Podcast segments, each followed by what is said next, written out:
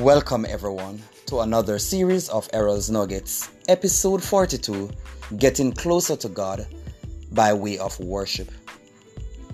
They that worship the Lord must worship Him in spirit and in truth. Worship is an act of religious devotion directed to God. It involves expressing sincere love to Him. Worship can be done individually or in a group setting. Spending time to worship God is very important to the believers. When you worship God, no fear or doubt can exist. Worshipping God from the heart will draw you closer to God. When you worship, there is a shifting in the atmosphere.